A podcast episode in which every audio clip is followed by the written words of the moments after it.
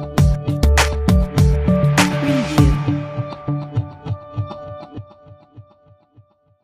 Sobat BKKBN Bali, kembali lagi di podcast BKKBN Bali We Learn Nah, jadi kenalin aku dia, jadi kali ini aku akan menemani beberapa menit kalian di podcast ini bersama tamu yang super duper kece dan tentunya uh, sangat dinanti-nantikan oleh para remaja gitu. Jadi kayak kita ngadirin para pasangan sekarang, para pasangan gitu ya kayak kita ngadirin uh, cowok dan cewek yang tentunya ganteng dan cantik gitu ya. Jadi di sini udah ada duta genre Provinsi Bali tahun 2021 yaitu Marcel dan Ayu. Halo Marcel dan Ayu. Halo Kak Halo. Kak. Halo. Jadi uh, gimana nih kabarnya?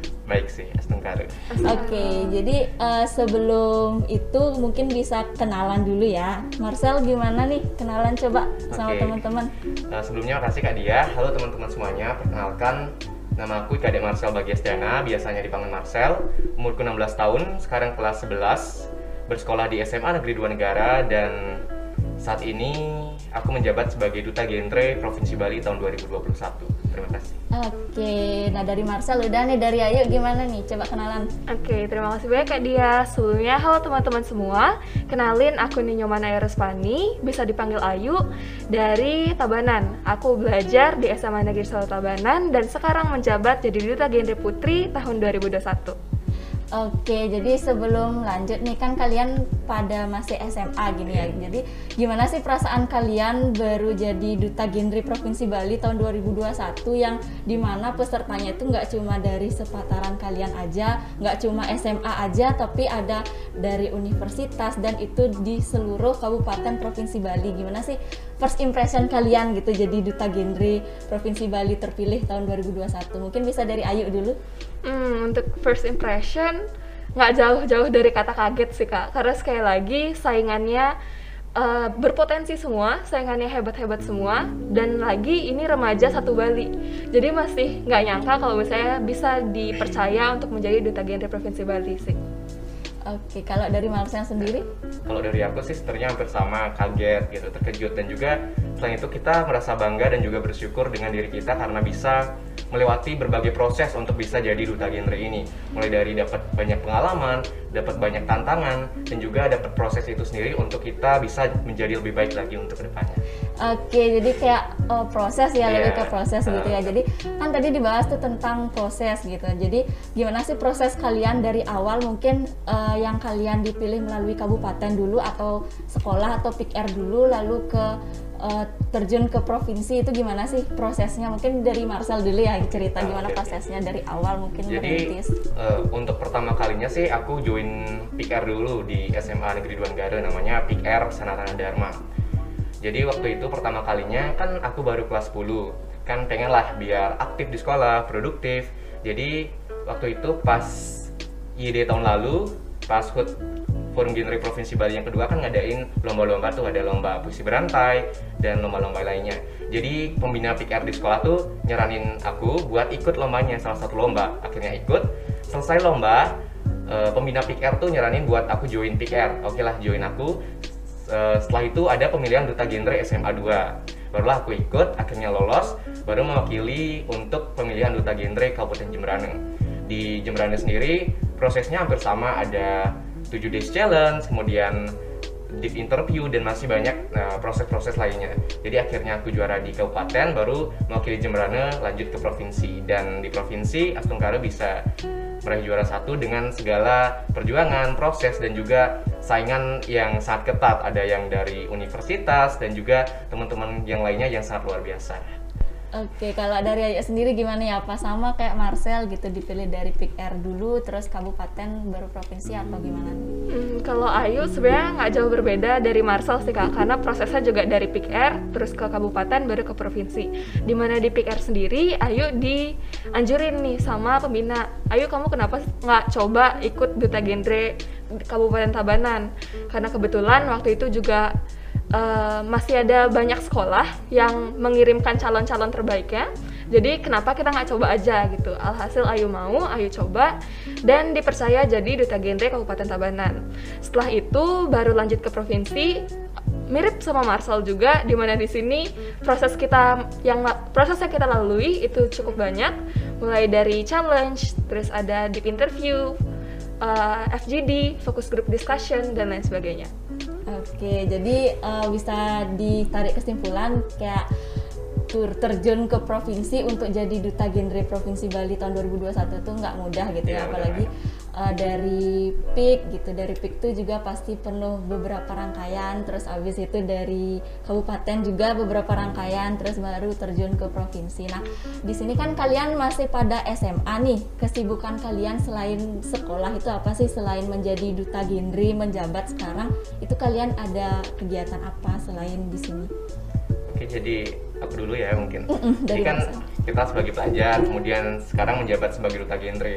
Nah selain itu aku sekarang ini kan masih pandemi ya, masih online. Jadi aku memanfaatkan waktu-waktu luangku untuk mengasah hobi. Jadi di desa aku tuh ikut eh, aku ikut klub bulu tangkis namanya PB Alam Junior. Jadi di sana aku latihan lah seminggu dua kali untuk mengasah talenta gitu Oke, mengasah talenta jadi Eh, ikut bulu tangkis atau iya. mau jadi Jonathan Christine? Ya mungkin next. ya kalau Ayu sendiri gimana? Oke, kalau Ayu juga eh, berfokus untuk mengembangkan hobi sih kak. Berhubung waktu kita belajar kan jadi lebih terpotong nih sama masa pandemi. Kita tidak terlalu banyak buang-buang waktu di jalan dari sekolah ke rumah dan sebaliknya. Jadi waktu-waktu luang itu Ayu sempatkan untuk meluangkan hobinya Ayu, mulai dari baca buku, nonton film dan lain sebagainya. Oke, jadi nonton film, gitu. Iya. jadi lebih produktif gitu ya. Iya. Untuk uh, program-program sendiri dari Marcel atau Ayu ada nggak program-program yang uh, Marcel dan Ayu rancang gitu, terutama untuk uh, genre provinsi Bali, terutama untuk remaja di provinsi Bali gitu. Ada nggak? Mungkin dari Ayu bisa. Oke, untuk program yang kita buat khusus untuk remaja itu sebenarnya banyak banget kak. Tapi salah satunya yang sudah kita jalankan itu ada kunjungan ke PIKR. Di mana di Kabupaten Ayu sendiri di Tabanan, Ayu udah kunjungan ke beberapa PIKR yang ada di sana, mulai dari PIKR eh, Baturiti, SMA 1 Baturiti, dan juga PIKR SMA 1 Kediri.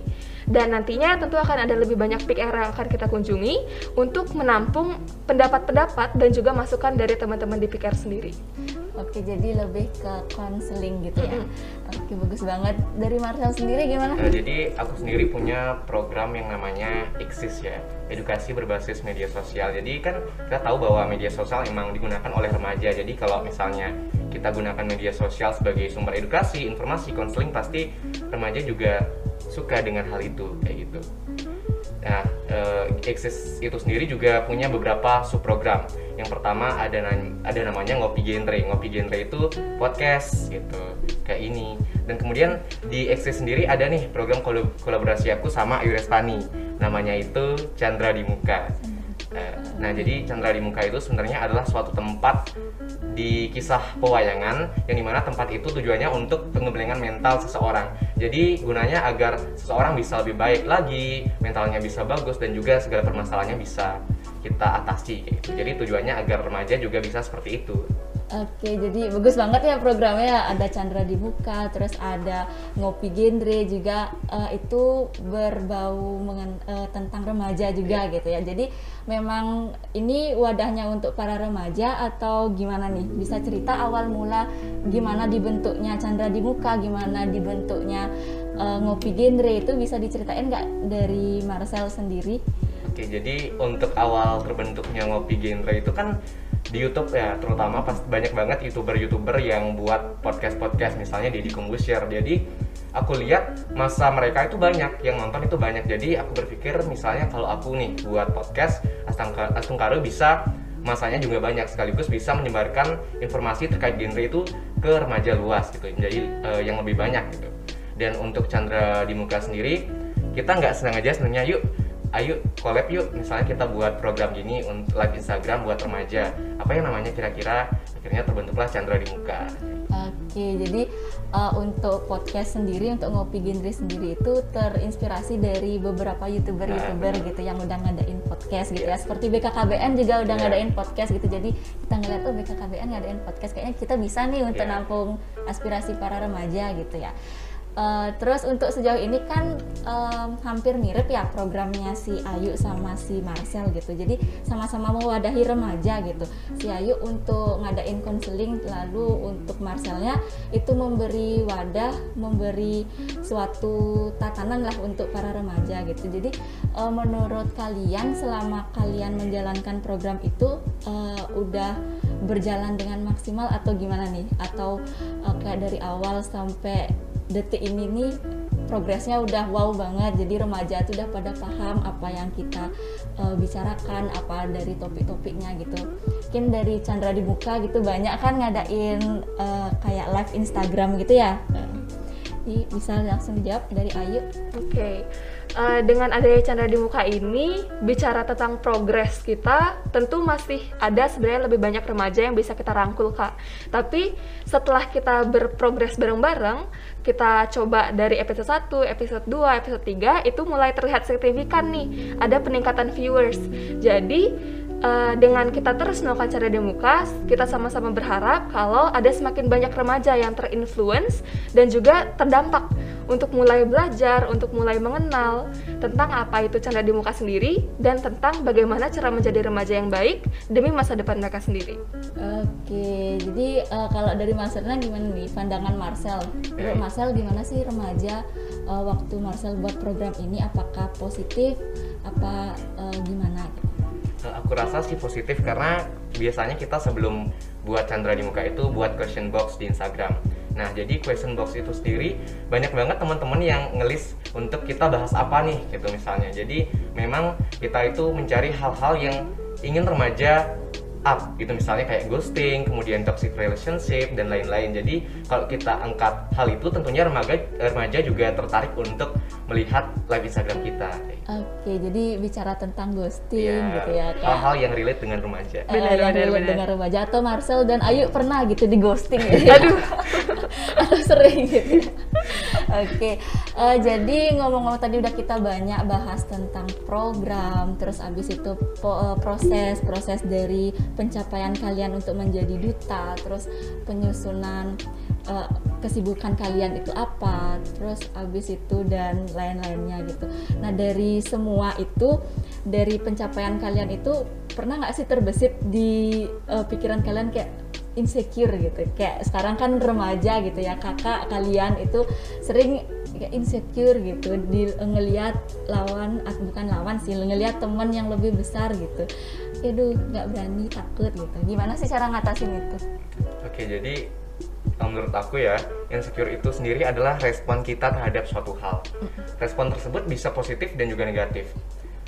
Bagi aku insecure itu wajar bagi seorang remaja. Misalnya kayak tadi kakak bilang kita lihat teman kita yang sukses, yang besar, yang berprestasi, tentunya kadang-kadang kita memang insecure dengan hal tersebut. Tapi itu tergantung respon kita lagi. Kalau kita ngeresponnya secara positif, tentunya kita akan menjadikan hal tersebut sebagai motivasi kita, sebagai semangat kita untuk bisa sama seperti mereka atau bahkan bisa jauh lebih dari mereka kayak gitu. Oke, kalau dari Ayu sendiri? Ya. Benar. Kalau menurut Ayu juga mirip-mirip sama aku ya Marcel kak, di mana insecure itu sebenarnya sudut pandang kita melihat sesuatu. Jadi respon-respon yang ditimbulkan rasa insecure itu sebenarnya cuma ada di kepala kita kak. Dan kalau misalnya ini terus menerus kita biarkan takutnya potensi-potensi yang sebenarnya kita punya jadi terpendam. Oleh karena itu diingatkan sekali lagi untuk teman-teman juga say no to insecure and start bersyukur. Oke okay, and start bersyukur gitu ya. Uh, lalu kita udah bahas tentang uh, mengatasi insecure juga terus uh, dari Marcel dan Ayu juga bilang kalau insecure itu bisa kok dijadiin ke hal yang positif gitu sebagai pembangkit semangat gitu.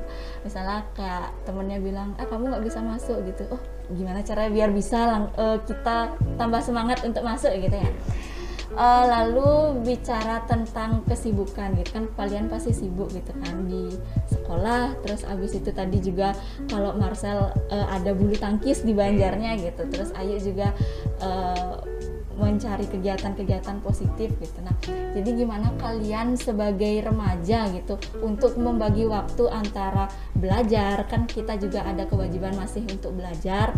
Lalu gimana caranya untuk membagi waktu dengan bermain sama teman-teman. Terus abis itu um, dan kegiatan-kegiatan lainnya. Soalnya kita nggak bisa memungkiri juga kalau kita tuh perlu untuk kumpul sama teman-teman sebaya kita gitu. Mungkin bisa dari Marcel dulu atau Ayu boleh? Oke. Jadi menurut aku sendiri itulah pentingnya perencanaan bagi seorang remaja. Karena kalau kita udah punya planning, punya persiapan, punya perencanaan untuk kita nih udah ngatur waktu kita kayak gimana. Misalnya hari ini kita bangun jam segini, kita udah ngelis jam segini kita mau buat tugas, jam segini kita mau belajar, jam segini kita mau kumpul sama teman-teman. Jadi kalau kita udah planning itu, kita udah perencanaan itu, Astungkare, semuanya kita bisa lakukan dengan lancar karena menurut aku orang yang sukses atau uh, orang yang sukses itu adalah di mana kita bisa membagi waktu kita untuk diri sendiri, keluarga dan juga untuk passion kita. Untuk passion, jadi pinter-pinter membagi Iya, waktu benar. gitu ya. Terus Marcel sendiri udah membagi waktu dengan baik atau belum nih sejauh ini? Ya, Astungkare sudah. Astengkara sudah atau uh, mungkin punya doi gitu doinya semenjak jadi duta 2021 doinya jadi kayak kok nggak nggak pernah diperhatiin gitu atau belum punya nih Ya, oke Ragu-ragu tuh. ragu. oke dari Ayu sendiri Oke, kalau menurut Ayah sendiri bagaimana cara mengatur waktu itu tentang gimana cara kita melakukan sesuatu hal untuk meningkatkan kualitasnya kak, bukan meningkatkan kuantitasnya. Jadi kalau misalnya kita lihat teman kita berprogres secara cepat, kita nggak perlu iri, nggak perlu minder, karena yang penting kualitas dari hal yang kita lakukan itu bisa tetap terjaga. Nah, untuk tips dari Ayu sendiri, bagaimana cara mengatur waktu, Ayu bisa sekali lagi kayak Marcel membagi porsi tentang kapan kita bermain, kapan kita ngerjain tugas dan lain sebagainya. Tapi nggak jarang eh, dalam suatu ketika akan ada aja kejadian-kejadian mendesak nih kak yang harus kita prioritasin. Nah, jadi meskipun kita udah punya perencanaan, punya plan B itu juga penting. Karena kita nggak tahu apa yang bakal terjadi, dan saat kita tahu harus melakukan apa di tengah kemendadakan itu, semuanya pasti bakal berjalan lancar. oke jadi uh, membagi waktu gitu ya jadi pinter-pinter membagi waktu antara bermain sama teman-teman dan lain-lain gitu. Mungkin pernah nggak sih kalian itu misalnya nih sekarang uh, ada kesibukan gitu dan kalian udah ada janji sebelumnya sama teman-teman untuk kayak ayo kita ke warung ini yuk gitu. Nah terus abis itu kalian ada tiba-tiba kegiatan duta gitu. Terus uh, kalian cara nolaknya gimana nih? Kayak cara bilang ke teman-teman supaya teman-temannya ngerti juga kesibukan kalian itu gimana pernah nggak kejadian kayak gitu bisa cerita mungkin Hmm. Ayu pernah sih kak. Kalau Ayu pribadi, Ayu pernah. Di mana waktu itu Ayu lagi kumpul-kumpul sama teman-teman. Terus tiba-tiba eh, di chat nih sama salah satu teman di forum juga diajakin diskusi. Otomatis Ayu kaget dong, aduh gimana caranya bisa diskusi fokus tapi lagi sama teman-teman. Alhasil Ayu bilang sama teman-teman, maaf ya aku harus mendahului karena tiba-tiba diajak rapat nih ngomongin event yang penting. Dan teman-teman Astokara mereka juga mendukung sih kak dari awal Ayu jadi duta gente Kabupaten Tabanan sampai jadi duta gente Provinsi Bali. Teman-teman suportif, teman-teman mau mem- membackup dan juga siap membackup, jadi aman sih. Oke dari Ayu aman kalau dari Marcel gimana Kalau aku sampai sama juga sama Ayu, jadi memang terkadang waktu kita kumpul sama teman-teman itu kadang-kadang memang ada aja rapat dadakan gitu, rapat, rapat internal dadakan. Jadi eh, kita yang paling penting adalah komunikasi sama temennya. Jadi kita bilang dah bahwa kita, eh sekarang aku ada rapat nih, aku duluan balik ya. Oke, karena teman-teman aku juga sama supportive banget, selalu mendukung untuk buat video segala macam. Mereka selalu ada untuk bantu aku. Jadi memang mereka lah yang selalu ada di samping. Jadi pasti mereka ngerti dengan segala kesibukan aku. gitu. Oke, jadi temennya suportif Iya, semua benar. ya. Jadi kayak tidak menuntut kayak, eh kamu baru jadi duta sibuk terus Oh. gitu. Nggak ada yang kayak gitu ya. Jadi dari Marcel dan Ayu juga eh, pintar untuk memanage gitu ya. Jadi pintar untuk jelasin ke teman-temannya gitu. Kalau misalnya ada kesibukan lain gitu.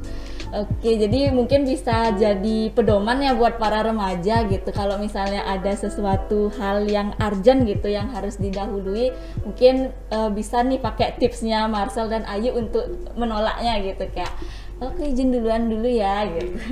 Oke.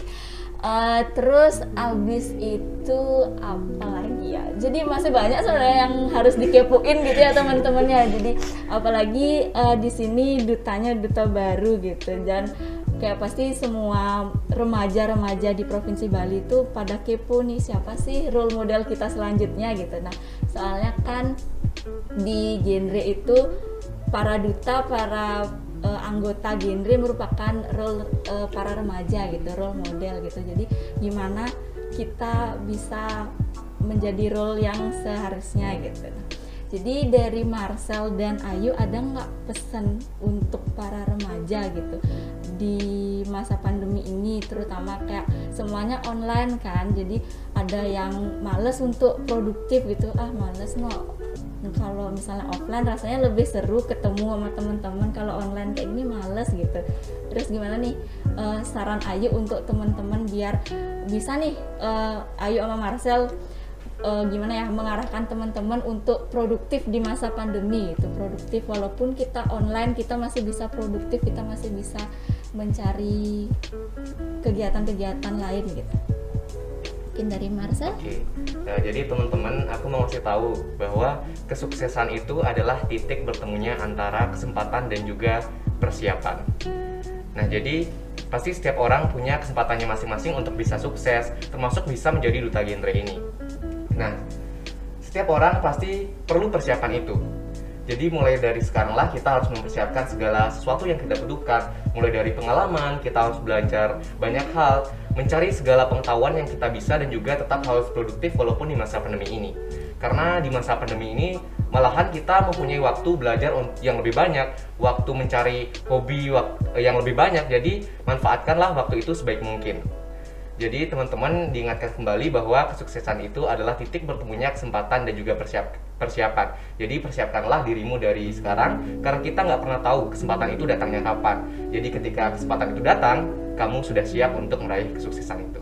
Oke, kalau dari Ayu sendiri mantep banget ya Marcel ya kayak jadi wow gitu dengernya. Oke, dari Ayu sendiri? Oke, sebelumnya Ayu mau mengklarifikasi sedikit nih Kak tentang peran kita duta genre di sini. Kita duta itu bukan seorang yang perlu dicontoh, bukan seorang yang perlu ditakuti atau lain sebagainya. Karena di sini meskipun kita menjadi role model, kita ada di tengah-tengah remaja. Kita ada bersama remaja untuk sama-sama menyiapkan masa depan kita. Bukan seorang yang harus ditakuti, bukan seseorang yang harus disegani, tapi seorang yang bisa diajak berbagi cerita. Nah, untuk pesanku sendiri pada teman-teman di sini, aku benar-benar berharap teman-teman mau memanfaatkan waktu kalian sebaik mungkin. Kenapa? Karena sesuai apa kata Marshall tadi, waktu tidak bisa diputar kembali. Selain itu, akan ada banyak kesempatan-kesempatan yang mungkin terlewat dan tidak bisa diulang lagi kalau misalnya kalian kurang peka nih kurang siap untuk menghadapi kesempatan-kesempatan baru itu. Jadi kalau pesan dari aku sekali lagi, setiap kali ada kesempatan, tolong diambil dan manfaatkan kesempatan itu sebaik mungkin. Karena setiap kesempatan pasti ada untuk kalian berproses menjadi lebih baik lagi. Oke, okay, mantap banget ya Ayu sama Marcel. Jadi kayak aku di sini yang dengerin aja kayak wah, aku besok harus produktif nih, harus memanfaatkan waktu gitu. Apalagi remaja yang ada di rumah ya. Jadi semua sobat BKKBN Bali, terus habis itu teman-teman forum genre dan teman-teman seluruh remaja di Bali jadi kita banyak dapat pelajaran dari Marcel dan Ayu yang merupakan duta genre Provinsi Bali tahun 2021. Nah, jadi uh, bagaimana cara mengatur waktu, bagaimana cara menghilangkan rasa insecure, lalu bagaimana produktif di masa pandemi gitu walaupun kita online gitu ya nggak offline gitu. Jadi itu bukan pematah gitu ya kayak bukan pematah semangat gitu. Walaupun online kita tetap berkolaborasi gitu. Jadi masih banyak program-program yang bisa dibuat gitu. Seperti tadi ada ngopi genre lalu ada Chandra di muka gitu. Dan dengan memanfaatkan sosial media yang ada gitu ya. Nah jadi udah bagus banget. Dah terakhir nih apa sih harapan uh, Ayu dan Marcel menjadi duta genre 2021 untuk remaja dan untuk uh, semuanya deh gimana nih harapannya dari oke okay. okay, boleh uh, untuk harapan Ayu pribadi um, genre ini kan sebenarnya wadah untuk remaja kak Di mana di sini kita siapin masa depan kita bareng-bareng, kita belajar hal-hal yang kita butuhkan untuk masa depan kita dan lain sebagainya. Aku benar-benar berharap bahwa ada semakin banyak remaja yang mau sadar nih, mau ambil bagian dan juga mau berpartisipasi aktif dalam genre sendiri. Karena sekali lagi teman-teman, genre ini ada untuk kita, dari kita dan oleh kita. Jadi manfaatkanlah wadah genre ini sebaik mungkin. Itu untuk harapan Ayu sih kak. Oke, untuk Marcel sendiri?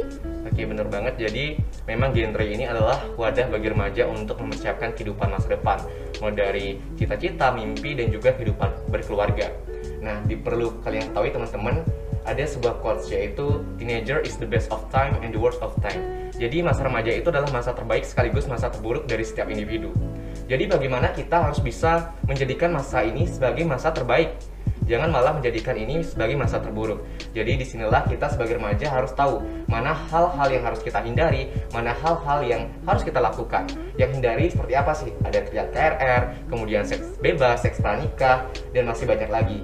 Jadi maka dari itu dari genre lah kita akan memberitahu, mengedukasi dan memberikan informasi positif kepada teman-teman tentang hal-hal berisiko yang harus kita hindari agar kita bersama-sama bisa menjadi generasi emas 2045 dan bisa menjadi genre generasi berencana karena berencana itu keren. Oke, jadi karena berencana itu keren ya. Jadi udah banyak nih harapan-harapan Ayu dan Marcel dan tentunya harapan ini nggak cuma dari Ayu dan Marcel. Jadi semua uh, semua remaja, semua orang tua, semua uh, insan itu pasti mengharapkan hal yang sama gitu. Jadi kita remaja itu uh, harus pintar-pintar memilah dan memilih gitu mana yang baik dan mana yang buruk. Jadi genre ini merupakan benar katanya Marcel dan Ayu tadi genre merupakan suatu wadah untuk remaja dari untuk dan oleh remaja gitu ya teman-teman. Jadi uh, di sini juga untuk forum genre provinsi Bali sendiri di sini mempunyai uh, forum gitu, mempunyai wadah untuk teman-teman konseling.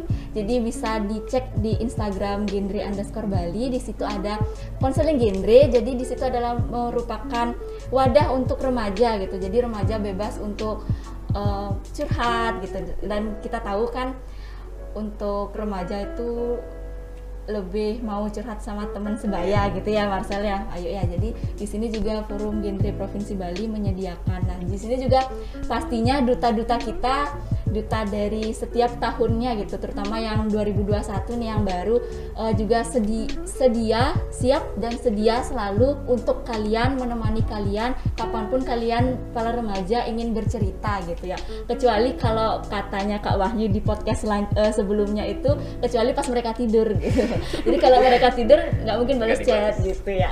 Nah jadi itu harapannya untuk para remaja ya harapannya Ayu dan Marcel ke depannya selama menjabat jadi duta selama uh, kalau menjabat jadi duta kan seumur hidup gitu ya.